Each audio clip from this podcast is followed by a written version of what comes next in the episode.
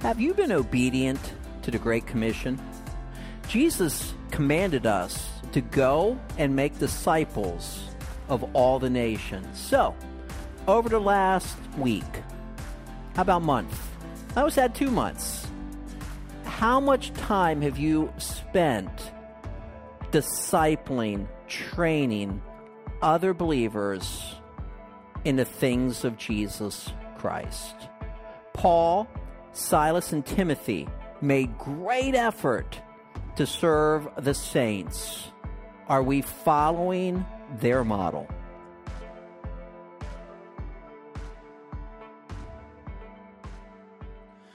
Jones came into the office late for the third time in one week and found his boss waiting in his office.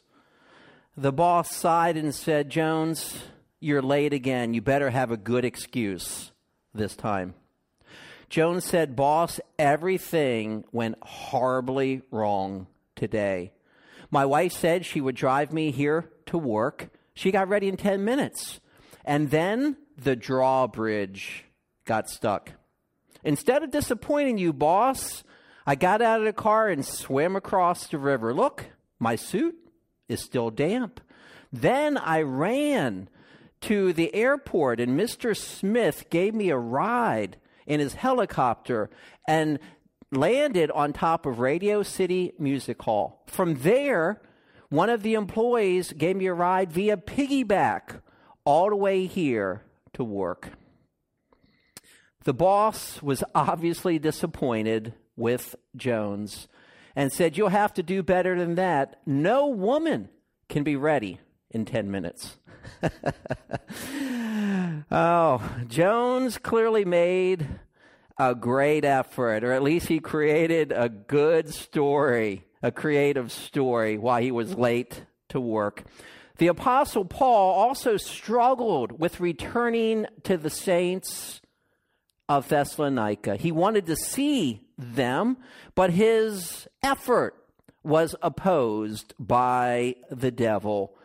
Now, would you turn with me, please, to 1 Thessalonians chapter 2. 1 Thessalonians chapter 2. And as you're turning there, let me hurl three questions to you. How can you show Jesus' love to believers?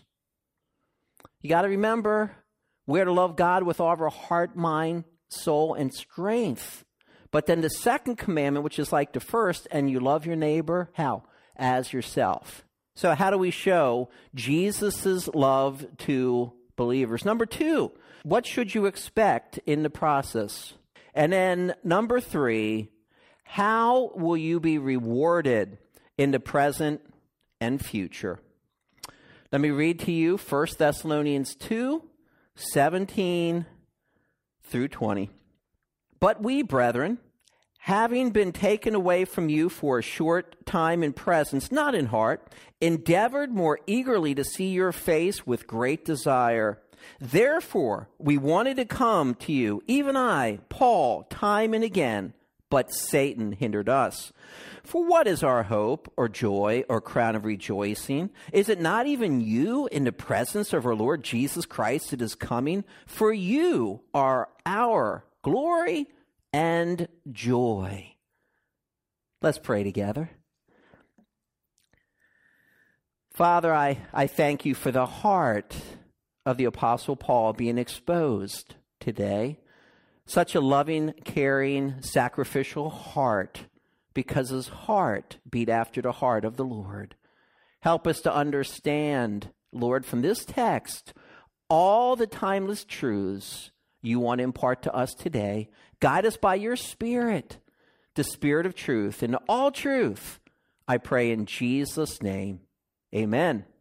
First two words, but we. But is an adversative, it's a contrast. Back in chapter 2, in verses 15 and 16, there were those that were opposed to the gospel of Jesus Christ, certain Jews that were hostile to Paul and his team of missionaries.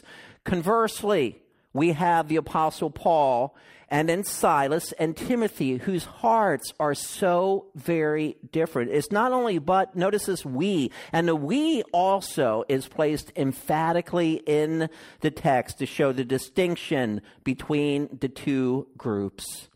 Affectionately, Paul calls them brethren from the same womb. 19 times in 1 Thessalonians, Paul uses this term of endearment to these believers. He knew through the blood of Christ they were now eternally related. We are brethren, having been taken from you for a short time in presence. The expression here, having been taken away, only appears once from the Greek New Testament. Literally means having been orphaned orphaned.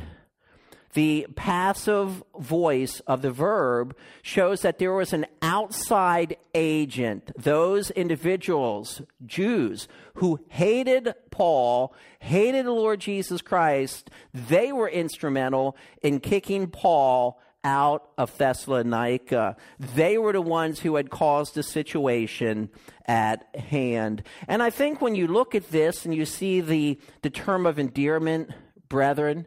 And then Paul saying, We had been orphaned because they essentially put us out. What he's doing is also teaching the Thessalonians, reminding them how much he really cared for them. Those same haters of the gospel spread rumors, most likely, that Paul, see, he, he hasn't come back. He really doesn't care about you. So Paul's showing the Thessalonians his sincere love for them. He was cut off from them for a short time in presence, but notice he says, not in heart, absent here from the group, being separated from them was very difficult for the Apostle Paul, but out of sight was not out of mind. He was cut off physically from them in presence, literally toward the eyes, is the meaning of the Greek word used here. It shows intimacy. Paul is heartbroken that face to face he could not commune with these believers. speaks of intimacy. Do you recall Moses back in the book of Exodus? What is it that he wanted to see? He wanted to see the face. He wanted to see the eyes. He wanted to know God. But yet we're told in Exodus 33:20 no one could see God's face and live. Paul has a desire to be back with these believers in presence. But he says, although I was cut off physically, my heart was still with you. How can you believe? What Paul says. How do you know his heart is being true to this? Well, God had approved his heart. Uh, flip the page, go back to 1 Thessalonians 2 4.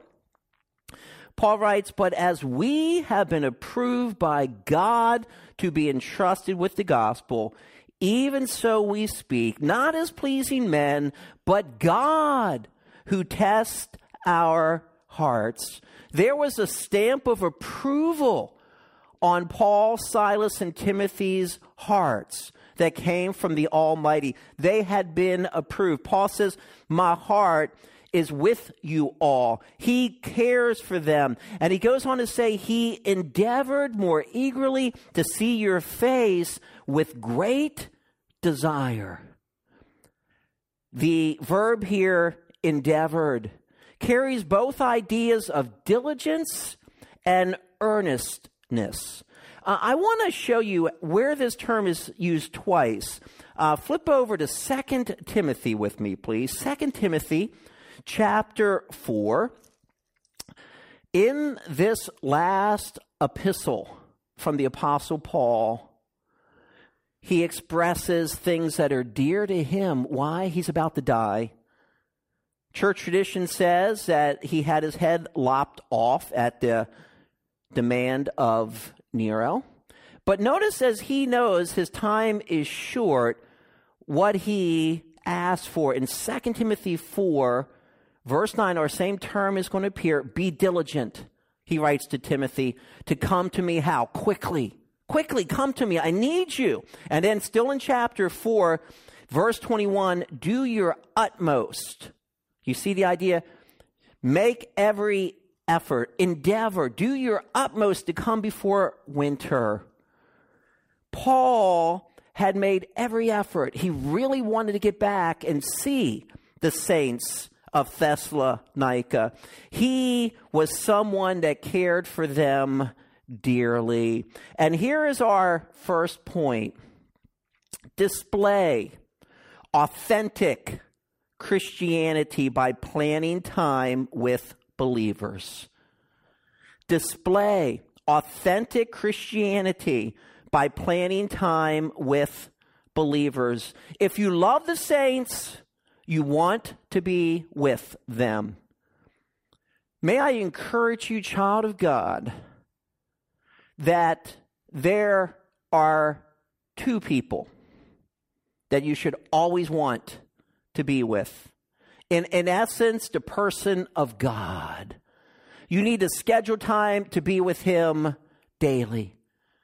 Even the Lord Jesus Christ on earth in Mark chapter 1, verse 35, having risen a long while, even before the sun had come up, had a conference call with the Father. Moses wanted to spend more time in the presence of God. We learn about Joshua as you study through the book of Exodus onward, that often he would stay. Even when Moses would leave the presence of God, Joshua would linger. You've got to want to spend time in the presence of the Almighty. But number two, we are also called to fellowship. If we walk in the light as He is in the light, we have fellowship with whom? With one another. And the blood of Jesus Christ, His Son, cleanses us from all sin. In Philippians chapter 1, Paul is saying, I'm in a dilemma. He doesn't know if he is going to be set free from the house arrest he had experienced AD 60 to 62 there in Rome. So in Philippians 1:23 our term appears again. For I am hard pressed between the two, having a desire, a desire. See, he desired to depart and be with Christ. Paul knew if he was executed, absent from the body, present with the Lord, he really wanted to go and be with Jesus. But then he says, I've got an obligation to you, saints, as well. I've got to minister to you. I've got to shepherd you. I've got to care for you. So he longed to be with them. How much effort do you make personally to spend time with the saints? Because you know the importance of that face to face communion, the intimacy that we share as coming from the same womb through the blood of Jesus Christ. So display authentic Christianity by planning time with believers. That's verse 17, but there's something you should expect when you make that plan. When you write down in your day timer, when you put in your appointment book, I'm going to spend such and such time with that Christian don't be surprised if Satan hinders. Point number two expect satanic opposition when attempting to serve believers. You can expect it. Verse 18, therefore, we wanted to come to you, even I, Paul, time and time again, but Satan hindered us. We wanted in Paul's human will, this was a desire. But may I say, emotionally, he was also attached to those saints. He loved them dearly. And I think we can feel his heart coming out here. He says, Even I. Now, previously, he kept saying, We, we. Paul didn't like to talk in first person singular. He always liked talking in first person plural. We. But he's showing these saints how much individually he cares for them. He says, even I. And then notice what he does. He drops his name right in the middle of the letter. This isn't the only time he has done this. Uh, over in 2 Corinthians chapter 10 verse 1 he says, "Now I Paul myself beseech you." Galatians chapter 5 and verse 2, "Behold, I Paul say to you." Ephesians chapter 3 verse 1, "For this cause I Paul, the prisoner of the Lord Jesus Christ." But I want you to understand when he mentions his name, he is showing these believers how much he cares for them. Even I, Paul. And then he says, time and again, literally from the Greek, it's once and twice. It can be used of several times, is the idea as well. But there's opposition. Satan hindered. He's the adversary. That's the meaning of the name Satanas. He opposes us. And let me tell you some of the means he uses to oppose you and me, child of God. Number one, temptation. Temptation is in his arsenal of hindering even the Lord Jesus Christ. Having fasted for 40 days and 40 nights, he was with the wild beast, we're told in Mark chapter 1. He's all alone. And the tempter came to tempt him. Matthew chapter 4. He's a master tempter. He knows that you have a fallen nature. You've inherited that from Adam. You are prone to give in to the lust of the flesh, the lust of the eyes, and the pride of life. Satan understands that.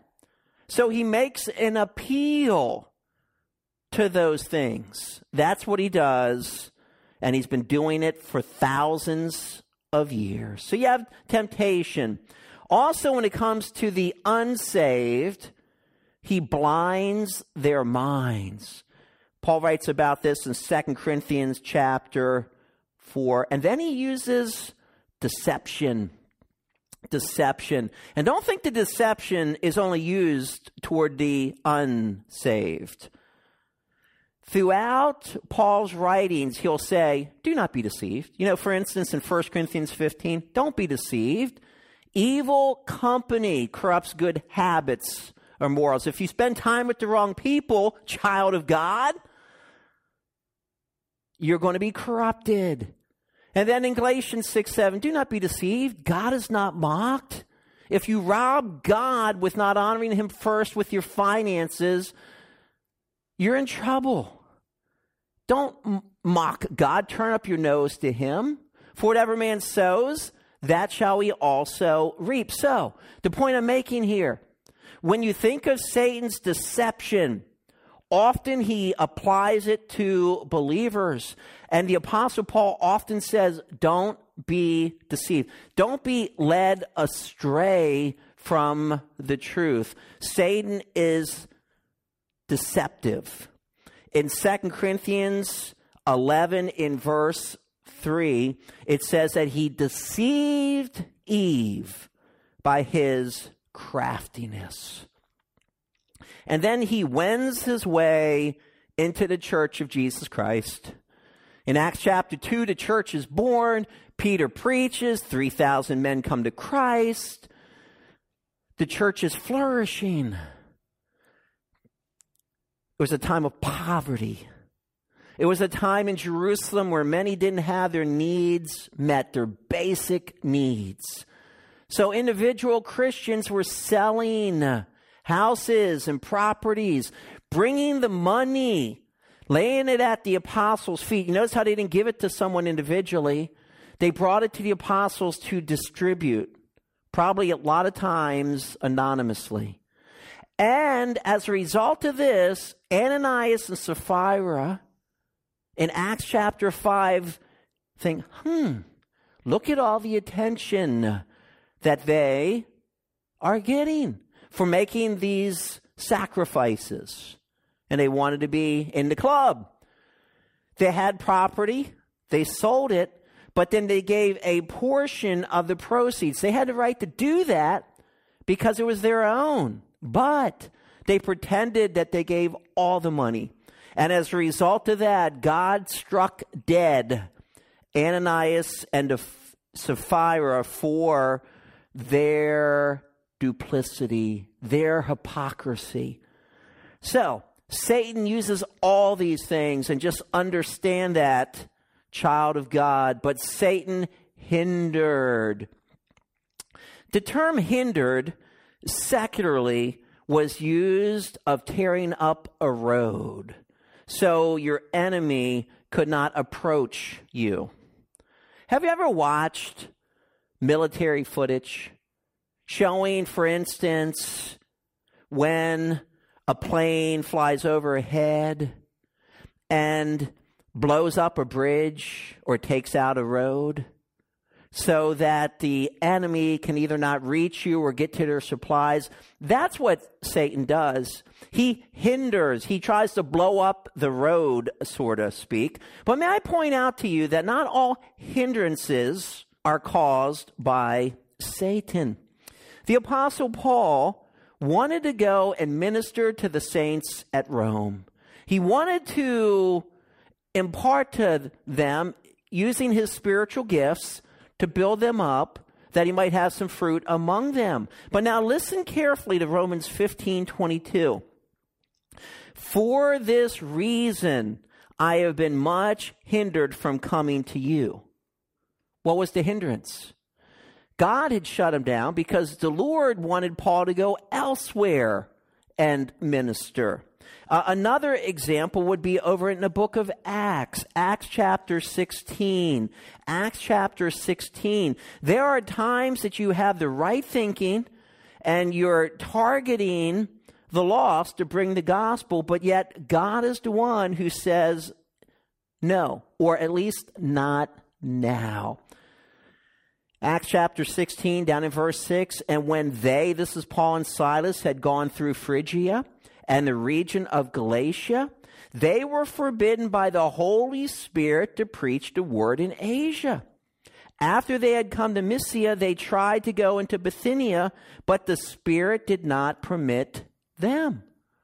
I just want you to understand not all hindrance comes from the wicked one. But have you considered this? Paul knew he had the ability to discern when the hindrance came from God, as we learn in Romans 15, or from Satan. Now, this is what you need to know, child of God. You need to make plans to go and be with the saints to minister to them. If somehow that gets shut down, don't be discouraged. Why? Romans 8:28 is our God who is sovereign and all things work together for good to those who love God, to those who are called according to his purpose. We need to fall back on key verses like Proverbs chapter 3, 5 and 6. Trust in the Lord with all your heart Lean not into your own understanding, but in all your ways acknowledge him. The Hebrew says, know him. And he shall do what? Direct your paths. So as you're staying close to God, he will give you the ability to discern if it's an opposition, um, if you have a hindrance that comes either from Satan or at times even from God. So, our first point display authentic Christianity by planning time with believers is something that you need to do. Number two, expect satanic opposition when attempting to serve believers. Satan's opposed to us ministering to the saints, so expect opposition. And number three, experience present and future joy for serving believers experience present right now and then future joy for serving believers. Notice we have a couple of questions in verse 19. For what is our hope or joy or crown of rejoicing? What is our hope? Number one. When you think of biblical hope, understand that it is based upon historical facts.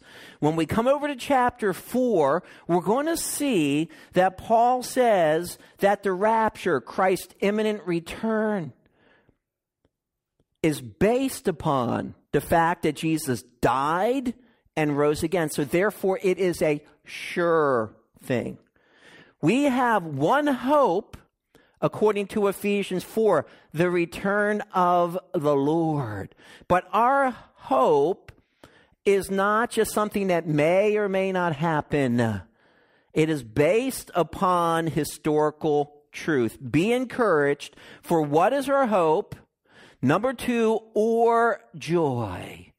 That second fruit of the Spirit love, joy, and then number three is peace. The joy, a byproduct of walking with the Almighty. The Spirit of God fills our hearts, it controls our lives. And as it says in Ephesians 5, do not be drunk with wine in which is excess, but be filled with the Spirit, speaking to one another in psalms and hymns and spiritual songs, singing and making melody in your heart to the Lord. That's that joy that Paul and Silas had. So when they were imprisoned in Philippi, they sang hymns to God. So, what is our hope or joy or crown of rejoicing? Literally, here, it's a crown of boasting. It's not a literal crown. It's speaking of one that when we stand before the Lord Jesus Christ, as we can boast about the different saints here and now who walk with God, because that's the idea of rejoicing, of boasting, Jesus Christ will, if you will, boast about us. In 1 Corinthians chapter 3, there's a future judgment for what we have done with our time here. Those who have lived according to the doctrine of God and had motives that matched, that were pure, they will have eternal rewards. They'll carry into the millennial kingdom and even into the New Jerusalem where we shall serve him. Do you understand that, child of God? So there will be this future reward the Lord Jesus will assess our lives individually. 1 Corinthians chapter 4 and verse 5 says, Then each one's praise, see, boasting will come from whom? From God. So there will be a reward. But then, right on the heels of this question, Paul asks a second question, expecting a yes answer. Is it not even you in the presence of our Lord Jesus when at his coming. It's awesome because there is a current joy that we're going to have, but then there will be a future one as well because it's going to be the Thessalonian saints literally in the presence of Jesus. And presence here is, is intriguing. It has the preposition in. And then the second preposition before. And then the suffix, the ending, has the idea of direction. See, it's in the direction of the Lord. It's right when we're there in His presence. It's at the coming of our Lord Jesus Christ. Think about it, His personal coming. This is when we will be before him. It's a term that's used of the rapture coming in 1 John 2 28. It's used as a second coming as well. Jesus comes back the second time, and we, the church, come back with him. Matthew 24 in verse 3. But it's used here, as it is, we'll see in chapter 4 and verse 15 of the same book, of the rapture. And I love how he ends on verse 20. For you are our glory and joy. See, the you are communicates now. These saints are Paul's glory and joy. But back in 219, it shows that this will also be true in the future. And I want you to keep this in mind, child of God, that as you draw near to God, wanting to spend time in His presence, you need to want to be around other believers, but you need to sit at the feet of those pastors that God has entrusted to you. Because when you study Hebrews 13 7, And then 17, you want to be individuals who have learned at the feet of your elders, your pastors, your teachers. You did not give them grief, but joy. But one day we will all be together with the Lord. So, number one, display authentic Christianity by planning time with believers. Show them you love them by striving to be with them. We show people the love of God by giving them more time. Because once you give someone your time, you can never get back that time. That's why in Psalm 90 and verse 12, Moses says, So teach us to number our days, that we may gain a heart full of wisdom. When you give people your resources, you can't get those back. Those are the things that life is made of. So when you give someone your resources, when you give someone your time, that shows that you have a heart that is approved by God, as the Apostle Paul had his heart approved by God. Second of all, expect satanic opposition when attempting to serve believers. We learn in 1 Peter 5 8 about Satan, our adversary, that he is a roaring lion, seeking whom he may devour. We learn from Ephesians chapter 6 that Satan has a spiritual mafia, his demons. They will together do everything possible in order to keep you from ministering to the saints. You can expect that kind of opposition, but there's no fear. Greater is he that is in you than he that is in the world.